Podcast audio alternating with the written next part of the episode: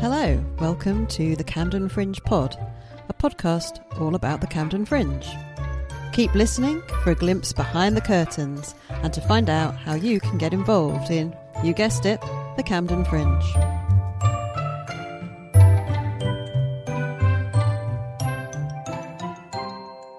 Hi, welcome to the Camden Fringe Pod. I'm Michelle. I'm Zena.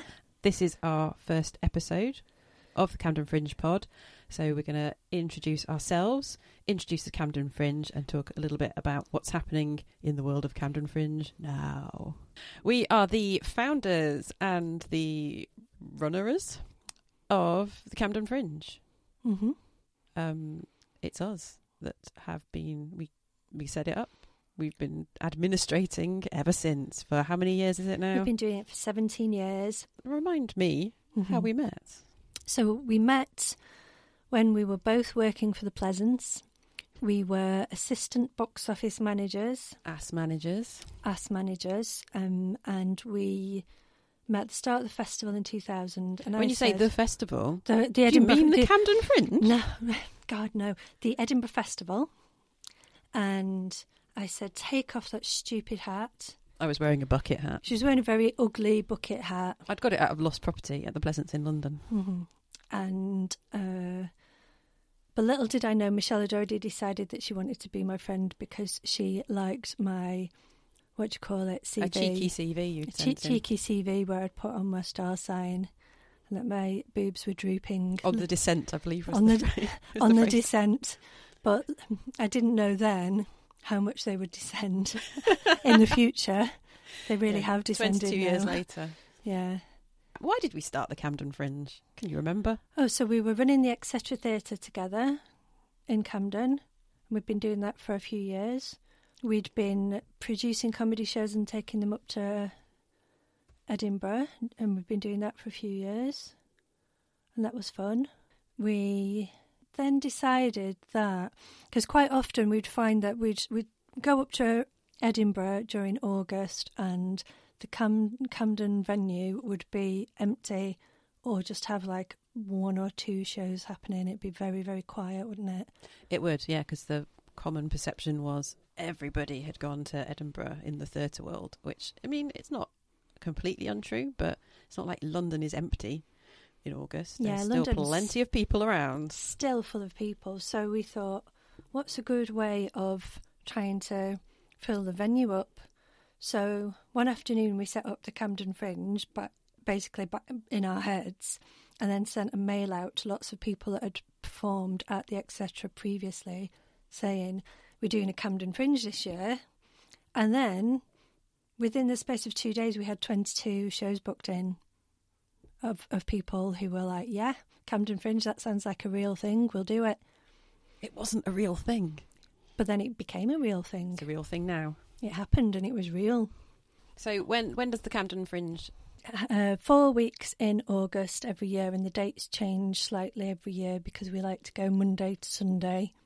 So this year it is the 31st of July to the 27th of August, and I Mhm. say that with absolute confidence. takes place in venues that pretty much exist year round as performance venues. Mm-hmm. Um, we're not setting up tents and parks and things like that. It, it, it's venues that already have all their equipment in. They're already used to having performers in and shows on. Um, so it's quite nice. But during the Camden, it gives them the opportunity to have um, shorter runs on lots of different shows. really high turnover of. Yeah, high turnover of shows, and quite often they'll have two or three shows on during the day. So we're currently taking applications to uh, from people through a system called Eventotron. Yes, so Eventotron is a brilliant thing. Um, it's run by a nice man called Chris, and he developed it specifically because he knew about the problems that fringe festivals have and, and what they need. So it's developed specifically for fringe, which is why it's so great. Um, so if you haven't already, you need to set up an account on Eventotron, and you can do that for free by just going to eventotron.com and setting up an account like you do with anything. And Zena, Is it just for applying to the Camden Fringe? Oh no, Michelle, it's not. I'm, glad you asked that. You can apply to festivals all over the world with Eventotron, and if you go on there, you'll find all sorts of venue, uh, venues and festivals that you had no idea existed, and then you can apply to them. So, um, if you've got a show that you want to not just bring to us, but bring to lots of places, then and why wouldn't you? Then go for it. So that's eventotron.com. Once you've set up on Eventotron, you then need to search for our festival, Camden Fringe, and click that you want to apply to us, and then fill out a short application. Um, not many questions. You should be, answer, be able to answer them pretty quickly. Things like what is your name? What's your show called? What's your show called? What's it about? How many Yeah. people are in it? hmm That sort of thing. Does this then get sent to venues to look at? Well, you fill out all the information first in sections one, two, and three, and they are short sections. So you, if you know what you're doing, if you know what your show is, you could fill those in in the space of ten minutes, really. Having a cup of tea and a biscuit, Yeah, fill in your application. yeah, and you can also fill a bit in, and then log out and leave it, and then come back and do a bit more when you're feeling inspired. Then once you've done sections one to three, you need to then think, right, I need a venue to put this show on. Um, and are there many venues taking applications for the Camden Fringe at the moment? There are 17 venues taking applications at the moment. But that changes all the time. It's going to go up rather than down, Mhm. hopefully. Yeah. Um, but currently there are 17, um, including all the classics, like Camden Upstairs. People's Theatre, yeah, upstairs at the Gatehouse, The Etc., Hen and Chickens, Camden Comedy Club, Aces and Eights, Canal Cafe. All the classic. But you you might find you don't want to go to any of those. You might find your own venue in Camden or near to Camden, and that's fine. You can tell us about that, and we'll get you sorted out. So in section four on Eventotron, that is where you look for a venue, and then you can apply to up to six venues. Amazing. And what sort of thing things are venues looking for? They want to know that you are a competent person that knows what they are doing and that you want to put a show on, you know what it is exactly, and you know who will be interested in it. So if I filled my application out, for example, in all caps, would that be good? Well, if you did it in all caps, I would think, hmm, this person is a bit shouty. They don't know how to, to take the caps lock off.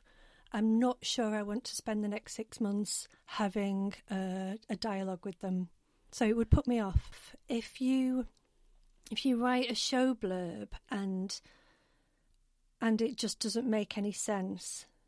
So sometimes you might have a clear idea in your own head of exactly what you mean, and it might be a brilliant idea, but then you write it down and it doesn't make sense. It only makes sense to you. So, what I would suggest is maybe write some show blurb, show it to a friend, and say, Do you understand what I mean by this? Yeah, some things can be a bit too enigmatic and too cryptic. You do kind of want to make it clear what the show is is what it's about. You, Yeah. It's it's nice to get a bit of atmosphere, a bit of um, artisticness in there, but Yeah. also you do need to say it's a play. It's got some people in it.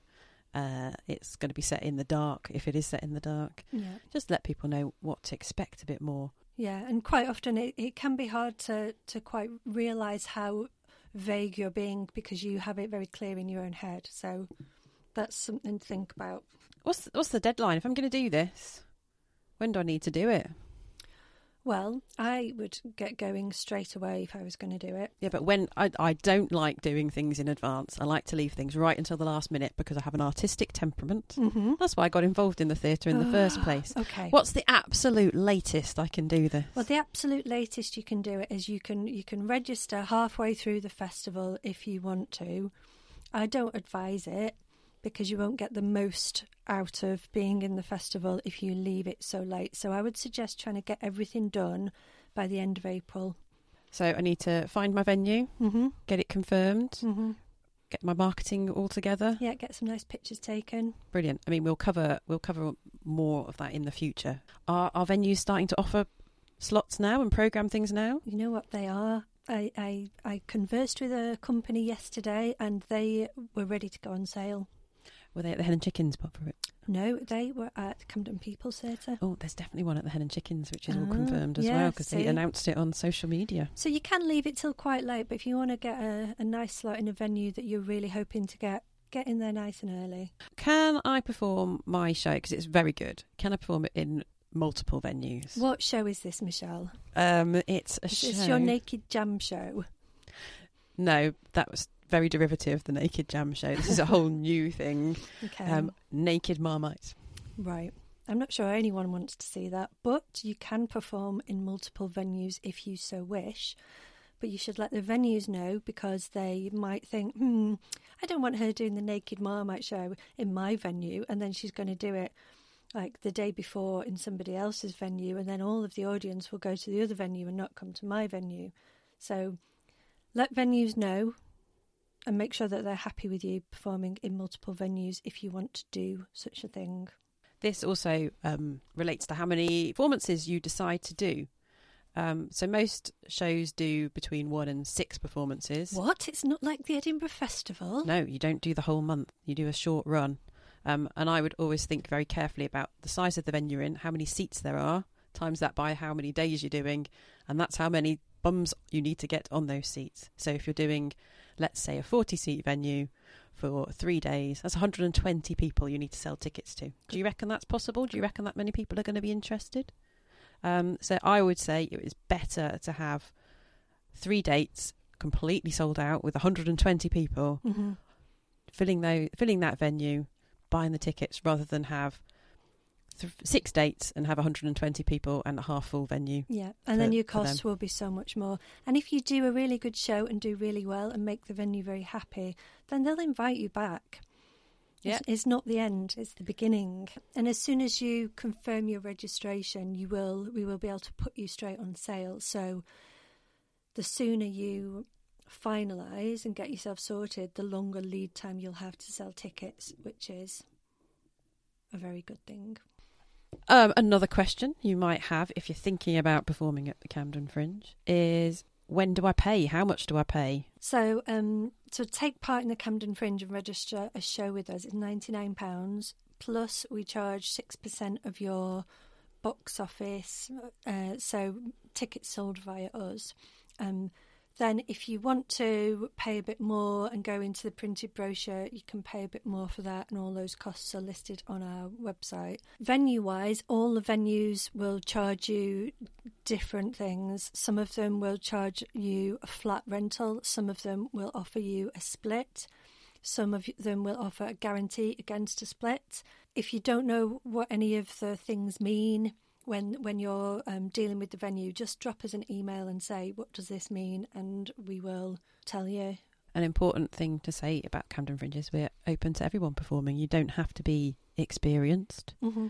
We'll help you. For lots of people, it's their first time ever putting a show on, and we love that about it. There's no stupid questions. Even if it's something really basic, just ask us because it'll only take us 10 seconds to reply, and we'd rather you ask than not know. Yeah, and you'll get a reply from one of us. Send us a lovely email. We'll answer your question. Is my show's title any good? What is your show's title? My show's title is Beep, Beep, Beep, Beep. Is that a good idea? No, it's a terrible idea. How am I going to search for that on Google? How will I search for that on the Camden Well- Fringe Well, website? it would just be on Google, wouldn't it? I think it's okay to call my show Beep, Beep, Beep. um, how are you spelling it? W A N beep E R goes forth to the V A G beep C K I N G. Okay, I'm going to stop you there, Zena. I do think you need to reconsider your title slightly Why? because it's it's very hard to search that. If you're just telling someone face to face, how are you going to say, "Look for my show"? It's called beep beep beep beep beep beep. beep. Is that right?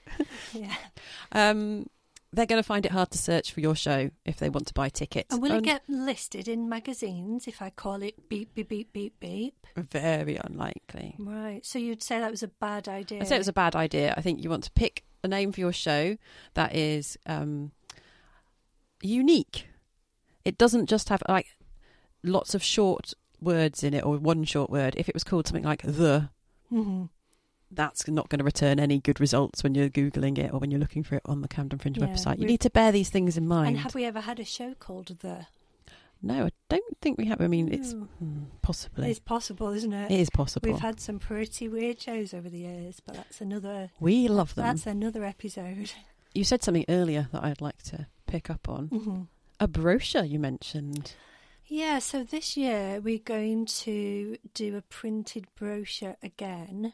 We haven't done one for the last couple of years because of COVID, so we're going to do it again. But we're we're going to say that you can opt in if you pay a bit extra, or you can opt out. I think these days people find shows online a lot more than they would from picking up a printed bit of material. Stopped doing the brochure then, um, and it didn't make a tootin' darn bit of difference to ticket sales actually. No, not having a brochure. But we do realise that some people like to have a brochure. They like to have something to save. Yeah, some people really like it. It's nice to have it in the venues. So we're going to do a scale back version. You can be in it or you can choose not to be in it. It's up to you. And yeah, we're, we're certainly not pushing people to do it, that's for sure. For people who aren't interested in taking part in the Camden Fringe, but they love theatre, they love buying tickets, they love supporting the theatre. I'm talking mainly about your Simon Bollens here. What's this podcast got to offer them? I mean, you get to find out all about us. Fascinating. You get to listen to our voices. And over the Sexy. next over the next few episodes we will probably start delving into some old um, festivals uh, and pick out some nice stories from things of days of yore. Yeah, and then obviously as things start getting programmed, we start getting shows confirmed. We can talk to the creatives behind those. Mm-hmm. You can find out what's coming up at the Camden Fringe. Yeah. It won't all be about filling in applications. It's not the most exciting subject for a podcast. But if you are having trouble filling in your application, you can email us, camdenfringe at gmail.com, and one of us will get back to you pretty swiftly. So, if I wanted to find out more information about the Camden Fringe, where would I go? www.camdenfringe.com. We're also on social media. Find us on Facebook, Twitter, and TikTok at Camden Fringe. TikTok's are new. Instagram, we're slightly different because we're at the Camden Fringe Mm. because some beep, beep, beep, beep, beep got in ahead of us and uh, took the Camden Fringe handle. So thank you for listening to our first uh, Camden Fringe pod. Yeah, I hope thank you, found it useful. Um, it's our first try, but we'll we'll do better next time. like and subscribe. You can review us on you can review us on Apple Podcasts is what they say at the end of all podcasts. I don't have um, Apple hmm things, so we're never going to see it if you do review us. Um, Well, but I- try and be I- nice. I, I do work on an Apple, so I would see it. Oh, okay, so Zena will be checking your reviews on An Apple. a- on Apple. Uh, uh, if you want to review an apple, then do. If you've had a particularly tasty one recently, hmm let us know how it was. Bit of a what French? What are they called? French Cox's one. orange pippins. No, they're not French. Fr- French delight? No, no. pink lady, French. What are they called? a Braeburn. Stop saying apples. right. Bye. Bye.